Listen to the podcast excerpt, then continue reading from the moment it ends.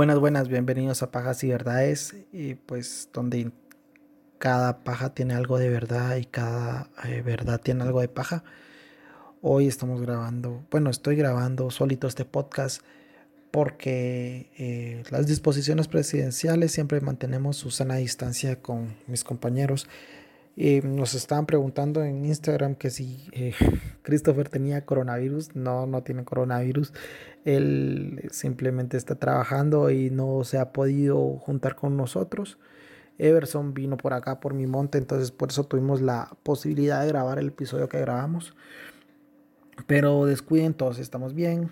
No tenemos nada más que ganas de salir a, a joder, pero sabemos que todavía no se puede. Nosotros les suplicamos por favor que siempre sigan las dis- disposiciones, ¿verdad? De, de mantener eh, la distancia correspondiente, el alcohol en las manos, lavarse el, las manos con alcohol, perdón, y también usar mascarilla y todos, todas estas disposiciones que por lo menos en Guatemala han dado, ¿verdad?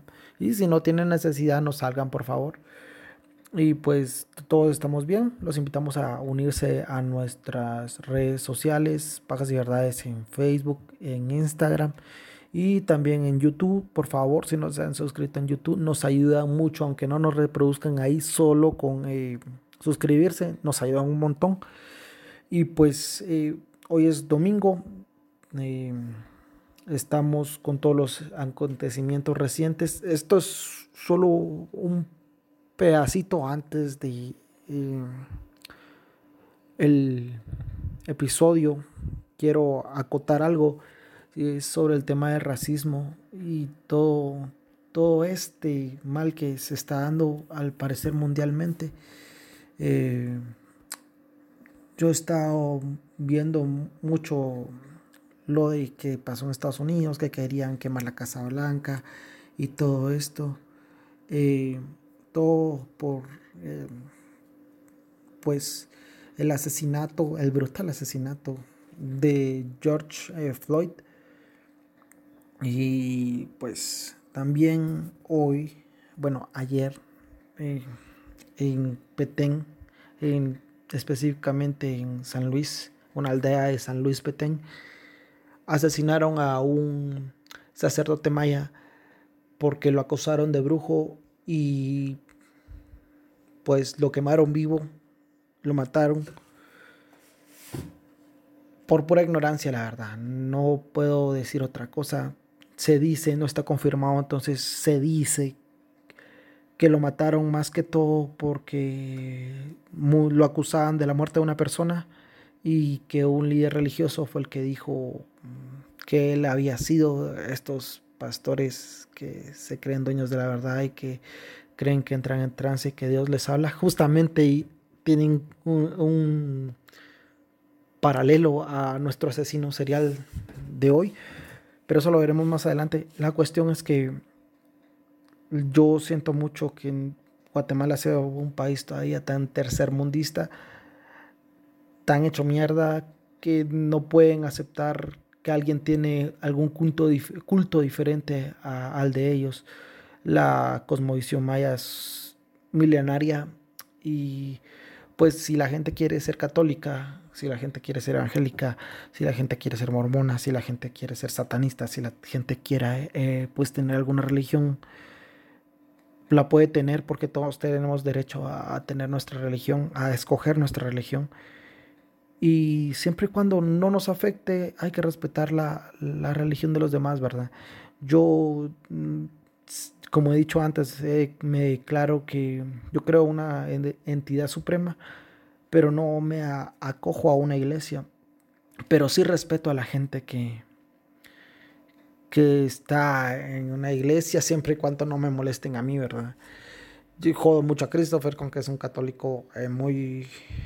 Eh, extremista. Tengo amigos que son pastores, los jodo igual porque nos molestamos, ¿verdad?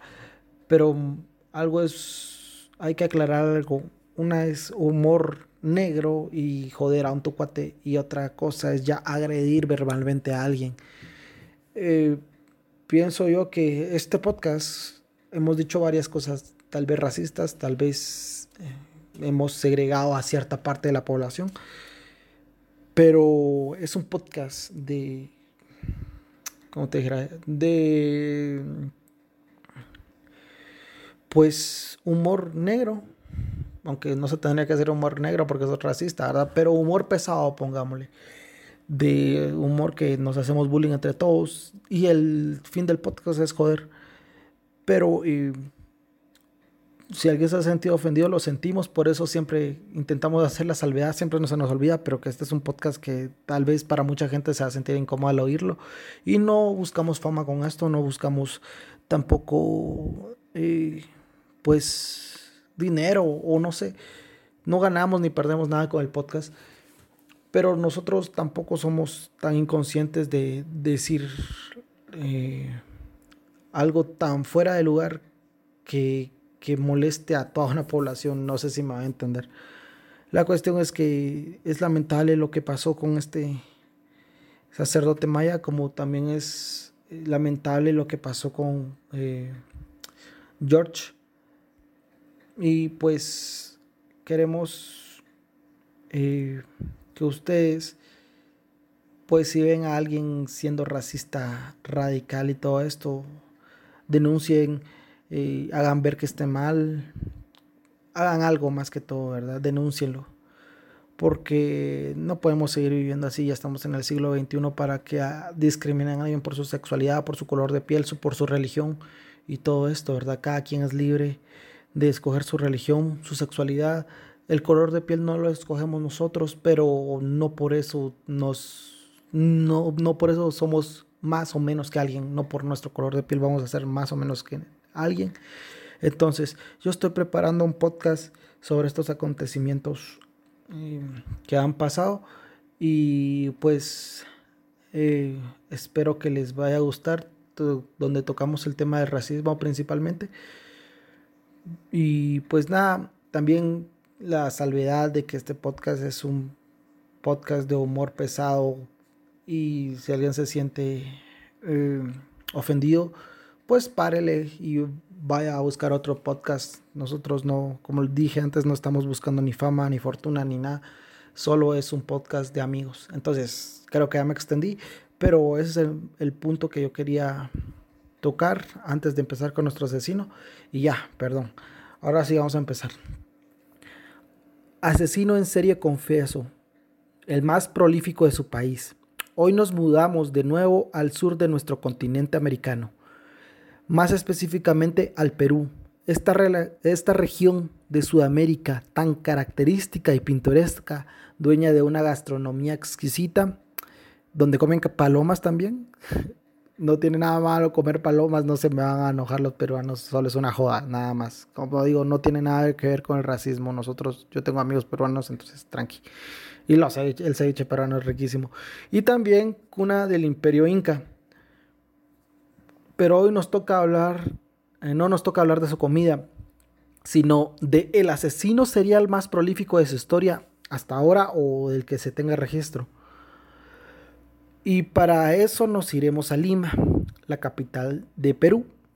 Lima es un departamento y la capital del departamento es Lima, ¿verdad? Pero alrededor tiene varios municipios, para que entiendan... Eh, que esto se dio en el departamento de Lima, pero en otros municipios.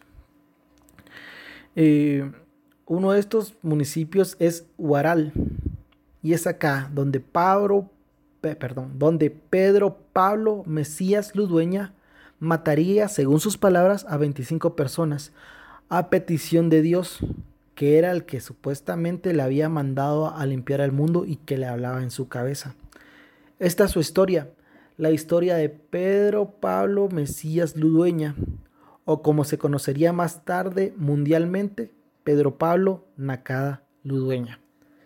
Entonces, eh, vamos a empezar. Ese es el paralelo que yo le decía, ¿verdad? Que los pastores también dicen que, que el Jesús, Dios, les habla en su cabeza, y este asesino también dijo lo mismo, entonces hay un paralelo. Nomás quería aclarar. Pedro Pablo Mesías Ludueña nació en la ciudad de El Agustino, en Lima, Perú. El Agustino es un municipio de Lima. El veintiocho de febrero de mil novecientos setenta y tres. Nací odiando, declararía más tarde. Desde el principio ya sabemos que esto viene mal, ¿verdad? Su padre era alcohólico. Su madre tenía un padecimiento mental no especificado en ese momento.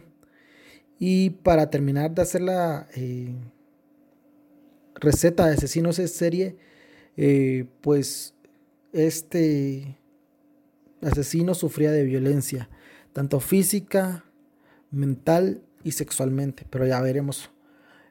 Sería apodado el apóstol de la muerte. El apóstol más tarde diría que su madre era bipolar. Luego veremos que su mamá sí, en realidad sí sufrió una enfermedad mental, pero no era bipolaridad. Como ya es común en los casos de la mayoría de asesinos seriales, su infancia estuvo marcada por violencia intrafamiliar, violencia física, bullying y violencia sexual. Una de las primeras cosas que recuerda de su infancia fue cómo su herma, sus hermanos mayores lo vistieron de mujer en varias ocasiones para humillarlo. Y después de vestirlo, maquillarlo y todo, vestirlo de nena, de niña, lo sacaban a la calle para que todos se burlaran de él. Recordemos, esto era en mil, los mil novecientos setenta, entonces era una época muy marcada el machismo, y que te vistieran de mujer era sinónimo de que eras inferior, sinónimo de que, pues, que, que eras una nenita, en el sentido que la estaban, te estaban discriminando por ser mujer, básicamente, ¿verdad? Entonces lo vestían de mujer y lo sacaban a la calle para que, además de su familia, se burlaran todos los del barrio y todos dijeran, ah, es que es una nena y que aquí, que allá, ¿verdad? Eh, pues eh,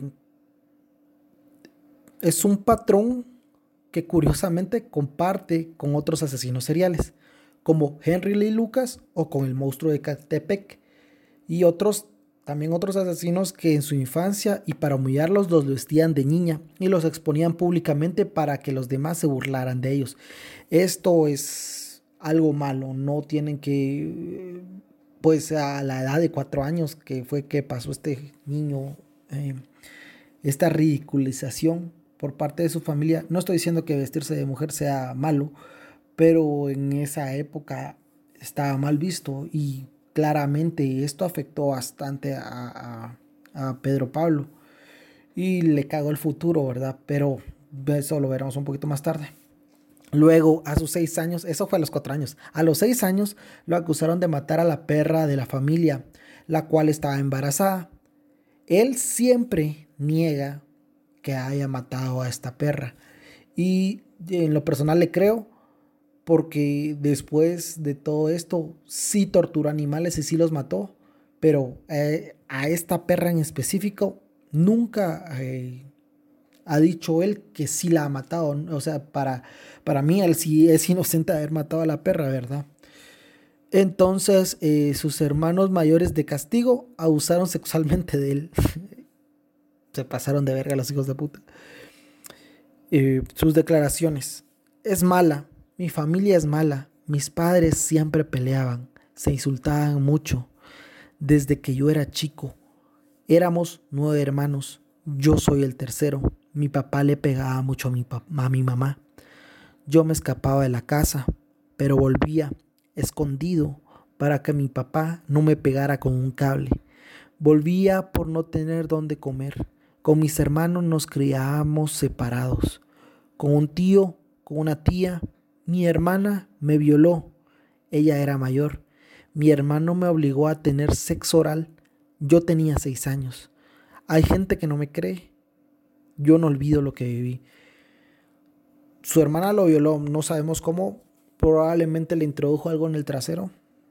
Y su hermano también lo obligó a él con seis años a hacerle sexo oral.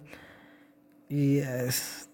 Cuando miras todo esto, ya sabes que no puede terminar bien la historia de este pobre muchacho, hasta ese momento pobre. Entonces, después de eh, todo esto, pues obviamente todo lo que había vivido el apóstol hizo que él fuera un niño retraído, sumiso y antisocial. En la escuela también le hacían bullying. Según relata y según sus palabras, no tenía amistad con los demás niños. Sí, era solitario. ¿Por qué? Porque los niños eran malos. Me jalaban el pelo, me molestaban todo el tiempo. Cuando digo por qué, es porque él mismo se pregunta el por qué y él mismo se responde. También durante su niñez y durante parte de su adolescencia, debido a su trauma con la perra muerta, eh, de lo que la acusaron y por lo que, básicamente por lo que lo violaron, el apóstol torturó y mató muchos animales con tal de sacar, según él, su ira, porque no sacas la ira matándole, matando animales, ¿verdad? Es una hueca. Pero bueno, eh, sus hermanos al pasar los años le seguían increpando con lo de la perra embarazada, ¿verdad? Y siempre le decían, tú la mataste, tú la mataste. El apóstol les decía que no y ellos no le creían. Y eh, como le dijeron eso, tanto lo chingaban que entonces empezó a matar realmente animales. Según sus declaraciones, mi mayor defecto es ser colérico. La cólera me hace matar. Mi madre era bipolar. Cambiaba de carácter. No podía confiar en ella. Cuando, cuando era un chibolo, mi mamá me golpeó como salvaje. Y yo de la cólera quemé al gato de la familia en un sartén hirviendo. Cuando dice chibolo es como en Guatemala decimos patojo o como en México decimos escuincle, así como que a un niño, un niño que está para se está creciendo para adolescente, más o menos así. Y ya vemos otra eh, otro patrón de los asesinos seriales, que es torturar animales, que particularmente son muy crueles con los animales. Y como ya hemos visto, padre alcohólico, madre con, eh, tenía problemas mentales, ninguno, de los pela, ninguno lo pelaba. Entonces, eh, además abusaron sexualmente de él, le hacían bullying, eh, mataba animales, era un asesino en serie. Ya, ya, ya sabemos que esa era, es la receta, ¿verdad? Hay que mencionar que siempre que declaraba algo hacia las autoridades, él metía en su declaración las violaciones que le habían hecho sus hermanos como una forma de excusarse. Según sus palabras, eh, luego de las violaciones él empezó a odiar a los homosexuales. Dice Pedro, Pedro, perdón, Pedro Pablo al respecto. Odio a los maricones. Cuando yo era niño, mis hermanos me violaron porque creían que había matado a la perra, a la perra que teníamos y que además estaba preñada. Juro que yo jamás le hice nada al animal. Él tiene muy marcado esto, que nunca le hizo nada a este animal y que por eso fue que lo terminaron violando y por eso terminaron cagándole la vida prácticamente. Y, pero siempre cuando lo interrogan, sí, yo maté a tal persona, pero es que fue porque eh, odio a la gente. Odio a los homosexuales, odio a los drogadictos, odio a los eh, asaltantes. Ah, eso sí los odio yo, pero no tiene nada que ver. Y, eh, pero los maté porque mis hermanos me violaron cuando ellos creyeron que había matado a la perra y por eso estoy matando a la gente. O sea, siempre se excusaba. Yo maté a tal, pero fue porque me violaron cuando era chico. Fue porque me acusaron de haber matado a la perra eh, cuando era chico y por eso me violaron y por eso tengo que descargar mi ira contra eh, cierto sector de la sociedad. Siempre lo ponía. Él solo llegó hasta tercero primaria. Luego de eso cambiaría de residencia y se cambiaría del Agustino, de donde era originario, al municipio de Huaral. Y llegaría, llegaría ah, perdón, y aquí llegaría a tener uno que otro empleo, empleo ocasional. En mil novecientos noventa ingresó al ejército peruano con la fel- finalidad de conseguir eh, disciplina, respeto y la fuerza que él carecía, ¿verdad?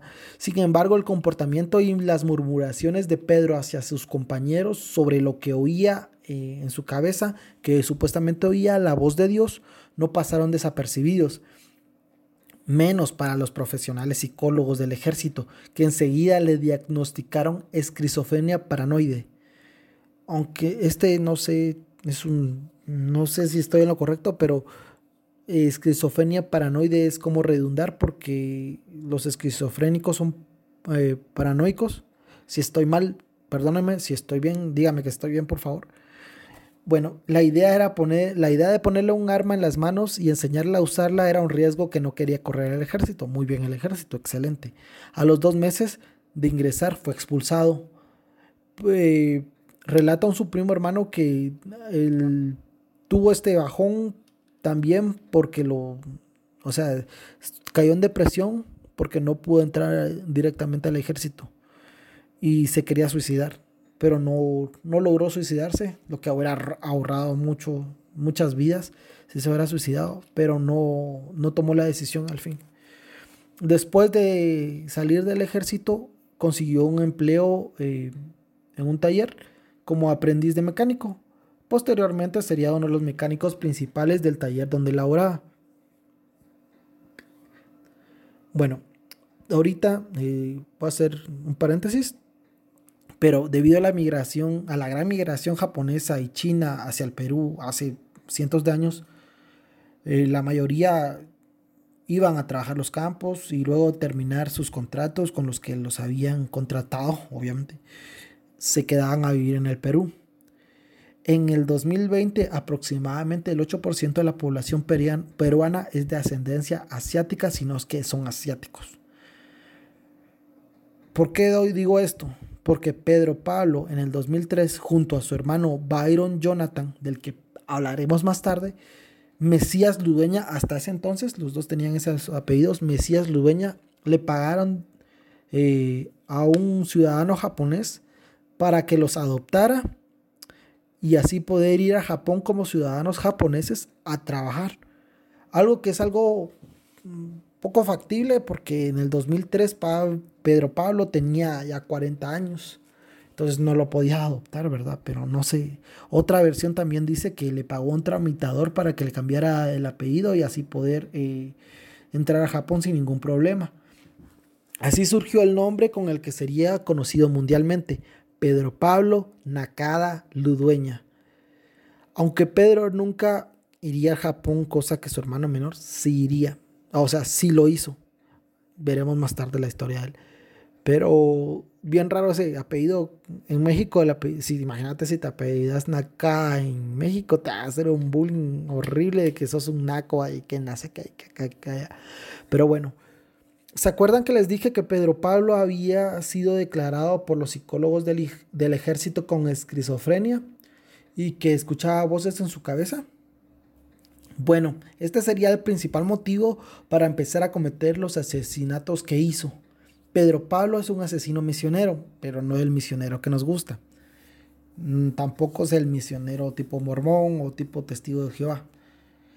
Él creía que Dios le hablaba en su cabeza y le ordenaba matar a la escoria de la sociedad peruana. Y con la escoria no me refiero a los políticos, que un saludo a Gustavo Alejos, que chinga su madre el cerote, y a Felipe Alejos también, que chinga su putísima madre el hijo de puta. Pero bueno, no somos un podcast político, pero siempre es bueno meterle la madre a esos pisados. Para el apóstol de la muerte, la escoria eran personas homosexuales, los drogadictos, las prostitutas, y también eh, los asaltantes o los eh, delincuentes de poca monta, ¿verdad? Asaltantes, eh, roba baterías de carro, cosas así. Para el apóstol de la muerte, eh, su misión era matarlas para limpiar la sociedad. Y para eso consiguió una pistola nueve milímetros. Y según sus de- declaraciones en internet, eh, sí, perdón, sus de- según sus declaraciones en internet, vio cómo hacer un silenciador y lo fabricó él mismo. Entonces, si ustedes están de huevones esta cuarentena, pues este maje pudo hacer un silenciador de una pistola nueve milímetros. Ustedes tendrían que estar aprovechando el tiempo, así que pilas. Su primera víctima fue Carlos Edibel, Edilberto Merino Aguilar, de veintiséis años. Él estaba en la playa de Chorrito de Cayancay, Cayancay, no, Chancay, Chancay es. Cuando de pronto recibió un disparo que le atravesó el tórax y el abdomen, acabando con su vida. Este fue el, esto fue el primero de enero del dos mil cinco. El pobre Carlos estaba apenas iniciando el año y lo mataron. Eh, según sus declaraciones, el apóstol lo mató porque creía que Carlos lo iba a asaltar. Cosa que no solo no pasó, sino que también fue el apóstol el que, después de haberlo matado, y le quitó las cosas a Carlos y se las llevó sus... sus bienes. Su segunda víctima fue Teresa Cotrina Abad, de cincuenta años, el treinta y uno de mayo del dos mil seis, a las dos de la mañana en las inmediaciones de la calle Prolongación Morales Bermúdez, en el asentamiento humano Tierra Prometida de Huaral. Ahí encontraron su cuerpo. Esta señora, según el apóstol, eh, pues estaba fumando marihuana, mota, y como es también para el apóstol era una escoria de la sociedad, le metió dos balazos en la cabeza y la mató. Eh, su primero y su segundo asesinato tuvo un periodo de enfriamiento bastante largo, más de un año, ¿verdad? Entonces eh, no habían conectado los crímenes todavía. El veinte de julio del dos mil seis a las siete cuarenta de la noche, Walter Sandoval Osorio, de cuarenta y cuatro años, fue su tercera víctima. Según Nakada, Walter era un delincuente común y por eso le había disparado. Al verificar los antecedentes de Walter, se pudo comprobar que en efecto él había sido arrestado varias veces por delitos menores. Eh, y entonces, por, en este caso, Nakada sí había cumplido con su misión, que sería matar a la escoria de la sociedad peruana. El ocho de agosto del dos mil seis a las ocho treinta eh, de la mañana, policías de la comisaría de Huaral encontraron el cadáver de Gerardo Leonardo Cruz Livia, de treinta años, sumergido en el fondo de un pozo de agua, en posición cúbito dorsal y con un traumatismo encefálico craneal grave causado por un arma de fuego. Le metieron un balazo en la cabeza. El pozo estaba ubicado en las inmediaciones de lo que antiguamente fue la Hacienda Jesús del Valle, ubicada a trescientos metros de la carretera entre Huaral y Lima. Este sería el cuarto caso, pero este sería particularmente, particularmente personal para Nakada, ya que anteriormente ambos habían robado carros. Gerardo y el apóstol habían, o sea, Gerardo es la víctima y el apóstol, su victimario, habían robado carros. Y antes, el dieciocho de enero del dos mil cuatro, lo que al parecer lo hace su primer asesinato, su segundo asesinato, no, su primer asesinato, había matado a un conductor para robarle un auto, un carro. Sin embargo, Pedro había querido eh, dejar el deshonesto negocio, ya no quería robar Nakada, ya no quería estar en ese negocio.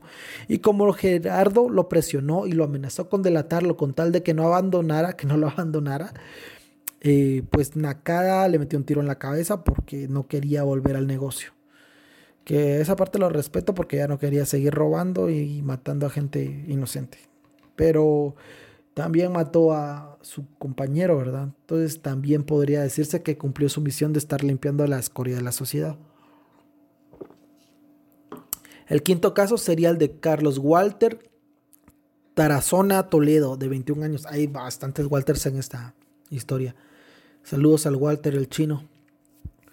Eh, estaba en las inmediaciones de Lotizadora San Carlos, en los naturales Huaral. Según Pedro, Él mató, eh, él mató a Carlos porque lo vio fumando droga, aunque Eugenia Toledo, que es la madre de Carlos, que Carlos era exintegrante del ejército peruano, dijo con voz llorosa a los periodistas: mi hijo trabajaba como vigilante del mercado, era un buen muchacho, tranquilo, y de eso lo pueden decir todos los vecinos de la urbanización Bautista. O sea que al parecer sí era un muchacho pues sano. Pero sí fue, la, fue la quinta víctima o la sexta víctima del apóstol de la muerte. El sexto caso sería el diecinueve de agosto del dos mil seis. A las veinte horas, o sea, a las ocho de la noche, policías encontraron el cadáver de la quinceañera María Verónica Toletino Pajuelo. El lugar del hallazgo fue en las inmediaciones de la carretera de entrada al centro poblado Fundo Lucio, así se llama, en el distrito de Sayán. Igual que las otras víctimas, María Verónica había muerto con una bala calibre nueve en la cabeza. Sorprendentemente, Pedro había dejado su pistola semiautomática Taurus en el lugar de los hechos, junto a la bicicleta de la víctima y su silenciador hecho a base de un youtuber que le enseñó cómo. Esta vez el asesino no se justificó Dijo que María Verónica era la única de sus víctimas que no merecía morir, que la mató sin ver que era una menor.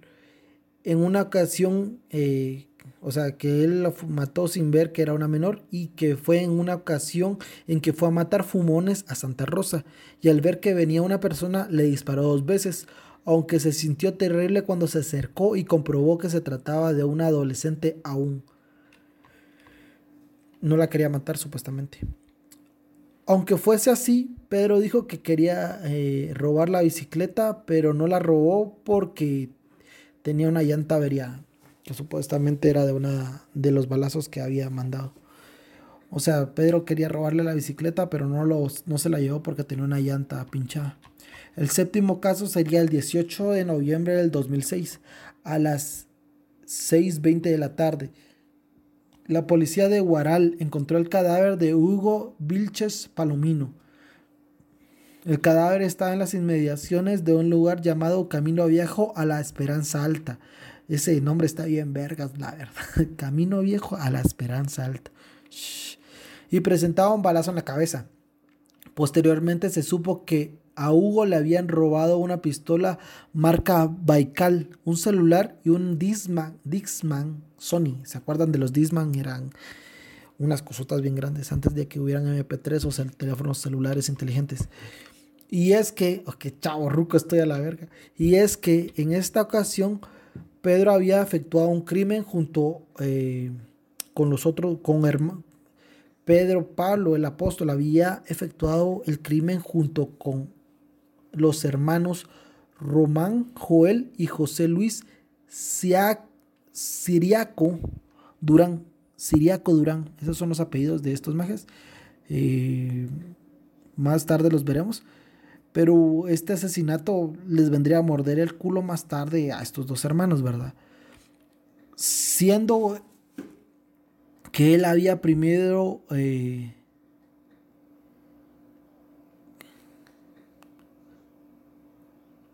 Ah, perdón, siendo que el primero, o sea, Román Joel, había eh, confesado recibir el celular y el Discman como premio a su participación durante este asesinato.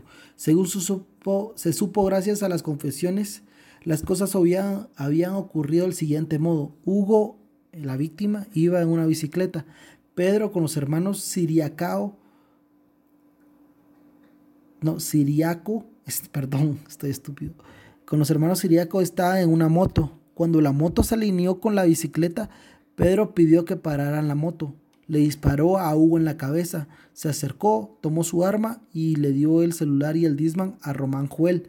Después los hermanos Ciriaco tomaron más cosas de la víctima y entonces los tres se marcharon en la moto, dejando el cadáver de Hugo junto a la bicicleta. En cuanto a sus razones, Pedro dijo que le había disparado a Hugo porque éste quería acostarse con su mujer. Lo único que se sabe de su disque mujer eh, es que él supuestamente andaba de novio con una enfermera, cosa que no se llegó a comprobar. El octavo, noveno y décimo caso sería en la tarde del veintidós de noviembre del dos mil seis. Todos fueron al mismo tiempo. Policías encontraron el cadáver, los cadáveres perdón, de Luis Enrique Morán Cervantes, de treinta y dos años, Pedro Mar Carrera Carrera, de veinticuatro años, y Enoc Eliseo Félix Zorrilla, de veintidós años. Ay, no, qué pecado, pero ese apellido está bien gracioso a la verga. El primero era un taxista, los otros dos eran pasajeros. El lugar donde se encontraron los cuerpos fue la Pampa de la Huaca. Y en cuanto al coche, eh, Pedro se lo robó, o sea, entró al, al carro, porque nosotros decimos carro, no coche. Pedro se lo robó. Cuando le preguntaron sobre la razón del triple homicidio, Pedro dijo que los tres sujetos eran asaltantes, que operaban desde el taxi y que habían protagonizado ya muchos asaltos, que él los estaba, los estaba buscando desde hace tiempo y que solo acabó con los tres disparándole a cada uno en la cabeza. El onceavo caso sería el cosmetólogo de cuarenta y dos años, Wilmar Jesús Muñoz Villanueva. Él era homosexual y trabajaba en una peluquería llamada Gisela, ubicada en la calle Las Ánimas trescientos cincuenta y dos en Huaral, donde además de cortar el cabello, se prostituía, supuestamente, no está confirmado, de supuesto. Esto lo dijo el apóstol. Eh, contagiando a sus clientes de una muerte segura, según el apóstol, porque él tenía V I H, supuestamente. Sin embargo, el diecinueve de noviembre del dos mil seis, a eso de las dieciocho horas de la tarde, obviamente, entró Pedro Nakada a la peluquería. Pedro había escuchado los rumores de que Wilmar era un maricón y se prostituía, pero no quería matarlo sin estar seguro, así que hizo lo siguiente, según cuenta él, ¿verdad?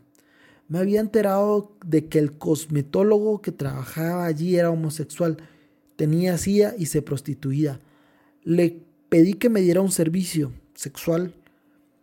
Cuando él se, cuando él se bajó el pantalón, le disparé tres veces en la, lu- en la nuca.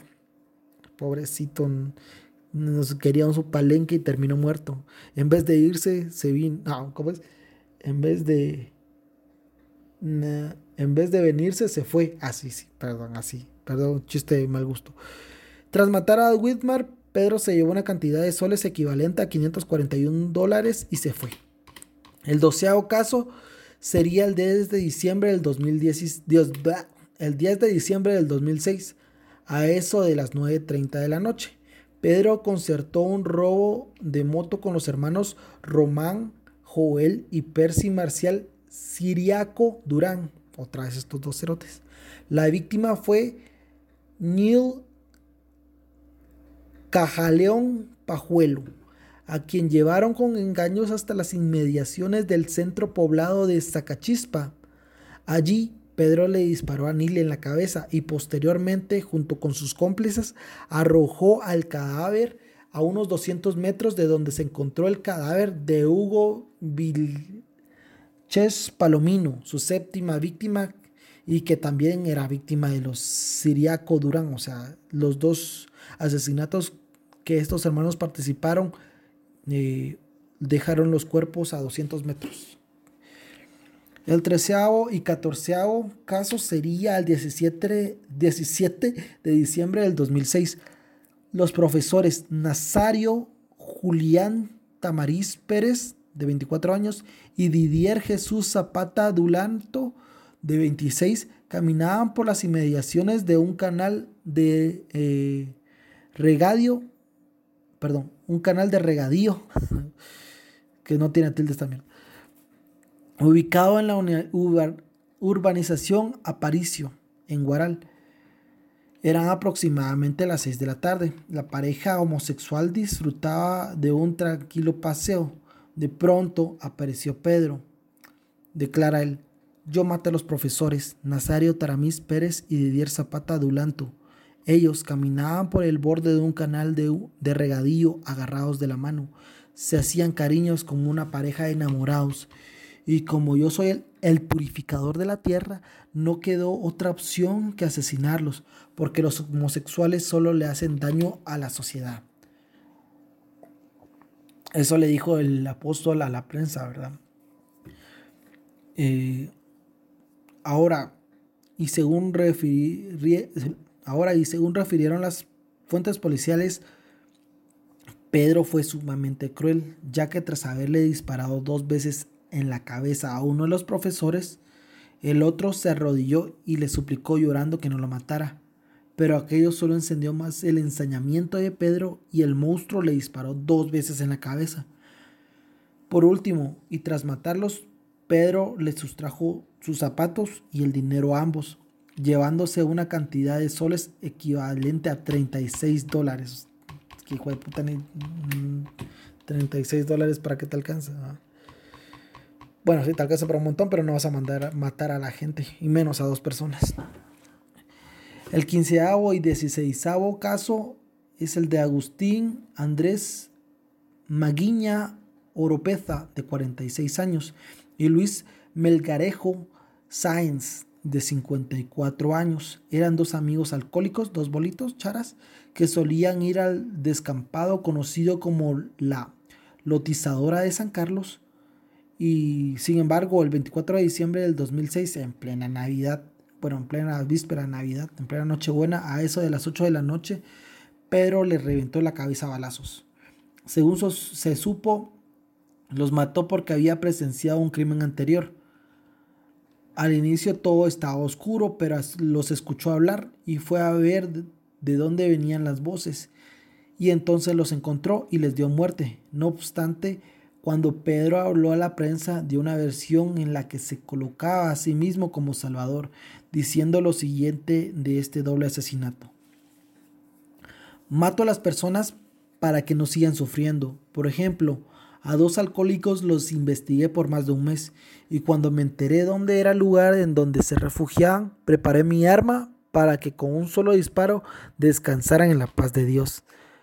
Entonces para él sí era una misión esto de andar matando alcohólicos, drogadictos, eh, homosexuales, eh, asaltantes. Con los asaltantes no tengo ningún problema, matan a los todos pisados porque a todos nos cuesta ganarnos nuestro dinero como para que venga alguien y nos lo quite. Pero hay, a los drogadictos pues mmm, no, no, no veo yo por qué matarlos, a los homosexuales mucho menos, porque por una fijación sexual no, nadie tiene derecho a matar a nadie, ¿verdad? Pero bueno, el dieciseisavo caso a las, fue a las siete treinta de la noche el veintisiete de diciembre del dos mil seis. Nicolás Toletino Purizaca, Purizaca fue auxiliado por medios de la, miembros de la policía de Huaral, que se, enc- se encargaron de trasladarlo al hospital Cayetano Heredia. Aunque en el camino, con la sangre que emanaba de la cabeza, que estaba perforada por una bala, no pudo sobrevivir y murió, hizo la murición. Tres años atrás, Nicolás le había robado dinero y ciertas pertenencias a Pedro Nakada, quien a manera de venganza le había disparado mientras caminaba por el descapotado de la lotizadora San Carlos. Según confesó Pedro, el apóstol, que Nicolás fumaba droga y era un ladrón que le había robado a él y a otros, y por eso tuvo que limpiar la tierra de esa escoria que este maje representaba. Esta fue más por venganza que por otra cosa. Esos son los diecisiete asesinatos, eh, y posteriormente se le acusó de otro, el que había cometido cuando robaba carros con su cómplice, al que también mató. Bueno, supuestamente antes de instalarse en Huaral, el asesino estuvo en la selva y luego eh, en, también mató ahí a varias personas, supuestamente, cosa que no se ha podido comprobar. Tampoco se han identificado sus otras víctimas. Él supuestamente declara que sí son veinticinco víctimas y que solo lo acusaron de dieciocho y que dónde están las demás, porque es algo egocéntrico el cerote. Pero bueno, el asesinato del veintisiete de diciembre del dos mil seis sería el último que el apóstol haría, el apóstol de la muerte, ya que más de veinte testigos pudieron dar pistas para hacerlo responsable de la muerte de Nicolás. El veintiocho de diciembre del dos mil seis, por la tarde-noche, varios elementos de la policía llegaron al taller donde trabajaba el apóstol, ubicada en la manzana D, lote uno de la uni- urbanización de la Au- Huaquilla. de la Huaquilla. No estaban seguros de que él fuera el asesino serial que estaban buscando. Un uniformado se acercó para indagar al predio o al taller, como le quieran decir. Cuando Pedro lo vio, lo empujó, sacó su arma y empezó a disparar, hiriendo al mayor de la P N P, que me imagino Policía Nacional Peruana, me imagino que es así, Víctor Reboredo, Reboredo, Reboredo, sí, Reboredo. Perdón, mucha. Incluso pudo haber escapado si no fuera porque se le habían acabado las balas. Luego de arrestarlo, le mostraron las evidencias únicamente de ocho asesinatos, a lo cual él les dijo que estaban equivocados, que realmente habían matado a veinticinco personas, y empezó a dar su sermón de que él era un enviado por Dios y que, habían, que Dios le había encomendado la misión de limpiar el mundo de todas las escorias que habían, supuestamente, que le había dado órdenes de matar a los homosexuales, prostitutas, drogadictos y ladrones. Sin quererlo y sin saberlo, la policía había evitado una masacre que el apóstol estaba pensando perpetuar, perpetuar perdón, en un bar gay de la zona. ya que para el treinta y uno de diciembre, en vísperas del Año Nuevo, tenía planeado tirar una granada dentro de un bar gay, justamente a medianoche para recibir el Año Nuevo bien, según sus palabras, y así matar a la mayoría de personas que estuvieran adentro del bar gay. Según sus declaraciones, quería meter una granada de guerra en la discoteca esa, para que se murieran todos los corruptos, todos los perdidos, todos los fumones que estaban ahí. Eso declaró. Pótenlo a él, no a mí. Su juicio fue bastante polémico, ya que era obvio que tenía problemas mentales, pero también era obvio que sabía lo que estaba haciendo, que era esto de estar matando personas, ¿verdad? Porque no estaba totalmente loco, o sea, sí sabía lo que estaba haciendo. E incluso eh, había matado personas ajenas a su supuesta misión de a, que le había encomendado Dios, ¿verdad? Sí mató a esta niña que no tenía nada que ver, que no era no, ni drogadicta, ni prostituta, ni fumada droga, ni nada. Su defensa abogaba que no, se, que no sabía lo que hacía y se le realizaron varios estudios psicológicos, pero después de todo esto sí lo condenaron a treinta y cinco años en prisión normal por el asesinato de diecisiete personas. Hay que mencionar que esta es la condena máxima en el Perú. Y el primer día que fue trasladado a la cárcel, ya condenado, se intentó suicidar dándose de golpes en la cabeza contra las paredes de su celda. celda. Obviamente no lo logró el pendejo, porque así no se mata uno. Se pegaba sus morongazos en, la, en las paredes, pero no lo logró. Él declararía sobre este incidente: escucho la voz de mis padres y una voz mala que me dice que mate a toda esa gente corrupta, como homosexuales, rateros, alcohólicos y maricones. Pero ya no puedo cumplir la misión que Dios me dio porque ya me capturaron. Ahora sigo escuchando esa voz que me dice que me mate. Pido un fusilamiento, algo práctico, así como yo hice con la gente. Les metí un tiro en la cabeza. Declaró el apóstol en sus primeros días de cárcel, y más de, algo, más de alguno le habrá gustado matarlo, ¿verdad? Pero no, no sucedió, aunque él sí pedía a gritos que, que lo mataran. El abogado Eric Velarde Herrera, defensor del apóstol, argumentó que su defendido tiene un problema psiquiátrico desde la niñez, que sí es verdad, además de embargarle una fuerte tendencia psicótica, por lo que no puede ser responsable de los crímenes. ¿Se acuerdan ustedes de los hermanos Percy y Román Ciriaco Durán, que fueron cómplices de, en algunos de los asesinatos del apóstol? Pues el defensor del apóstol no solo los puso como cómplices, sino también los acusó que por la manipulación de los hermanos Percy y Román Ciriaco Durán, el apóstol había cometido varios crímenes y que supuestamente convencieron a Nakada Ludueña de las ejecuciones.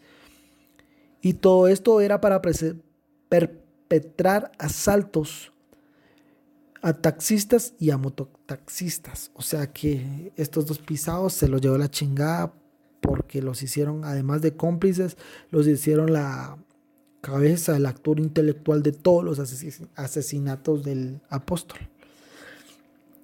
Al final de todo, siempre sí el apóstol no está apto para que se le juzgue eh, normalmente, ya que los eh, exámenes fueron cuestionados y lo repitieron y salió que sí estaba loco y que era in, imputable, así que lo mandaron a cumplir su sentencia al pabellón de psiquiatría del penal de Lurigancho, porque sufre de esquizofrenia, donde sigue actualmente, pero tendría posibilidades de salir dentro de quince años, porque las leyes peruanas, no más por las leyes peruanas.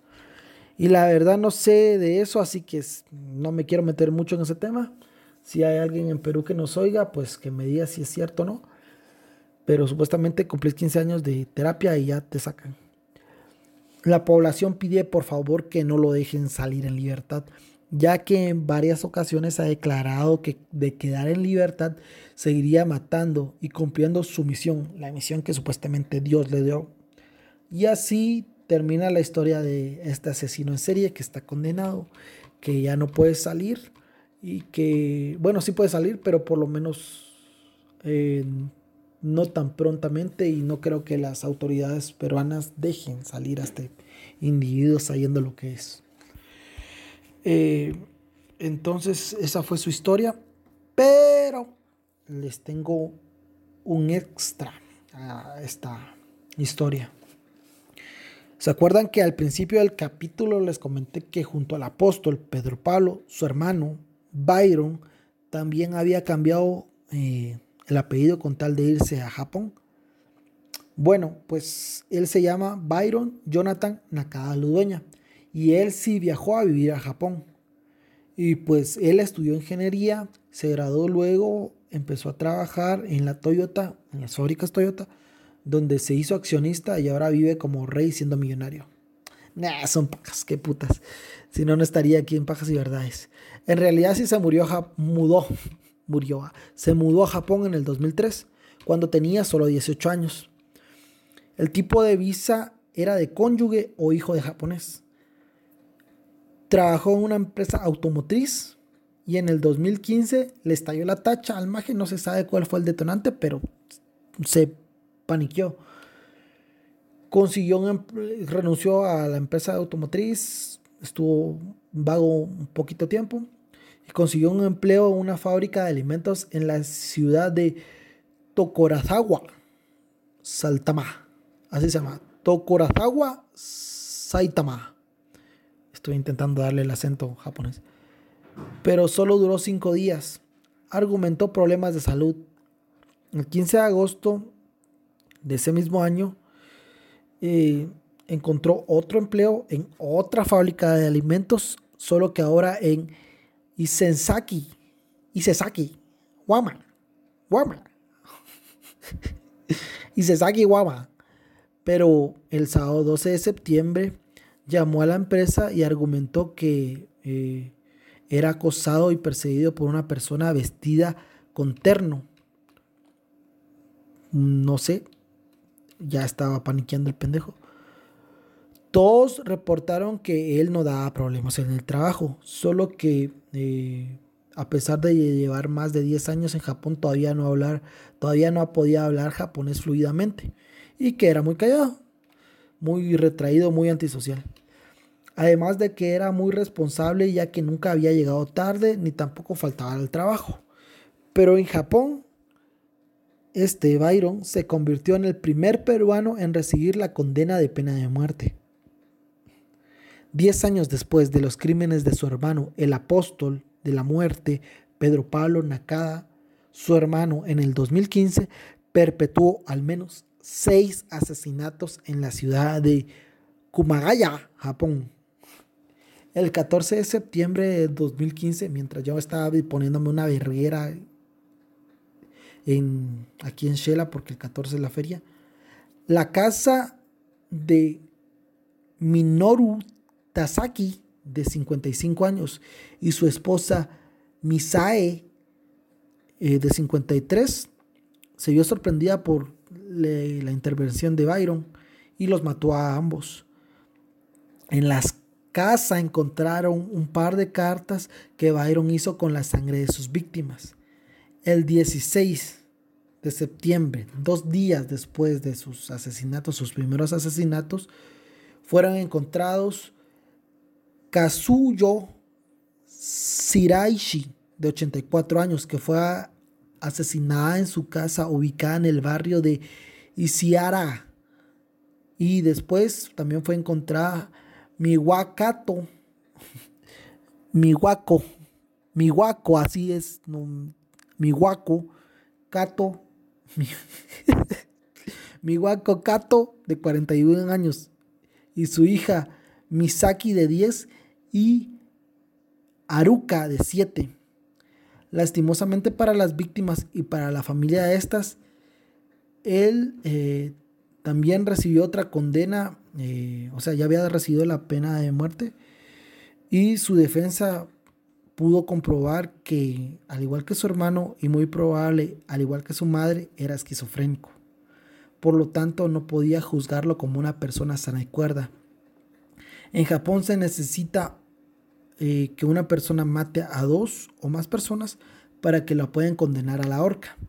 Así que el apóstol Pedro Pablo Nakada, su hermano Byron, se suman a la lista de la familia Ludueña, la familia de la mamá, que tiene trastornos mentales, ya que su hermana mayor por parte de madre tenía esquizofrenia, esquizofrenia y fue internada en el hospital de Valdizán.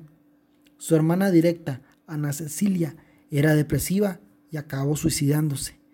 Y una medio hermana de la madre fue enter, también fue inter, internada en el hospital Valdizán y muy, muy posiblemente porque es, bueno, no es muy posiblemente porque se quiso matar. Tenía depresión y también se supone que oía voces en su cabeza.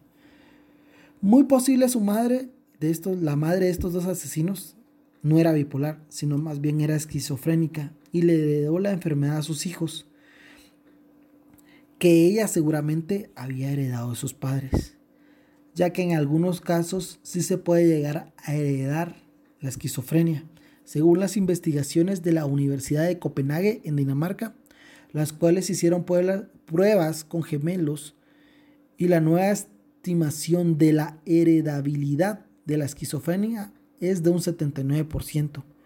Posiblemente esto le pasó a algún antepasado de la familia Ludueña que lastimosamente siguió y que acabó por lo menos con la vida de veinticuatro personas inocentes, veinticuatro confirmadas.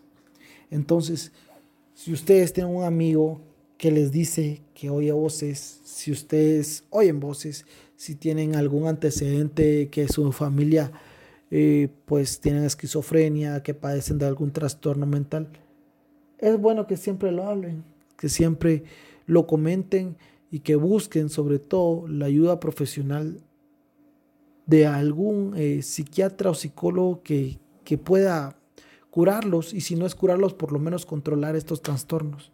Porque con este caso ya vimos que no solo fue un asesino serial, sino fueron dos.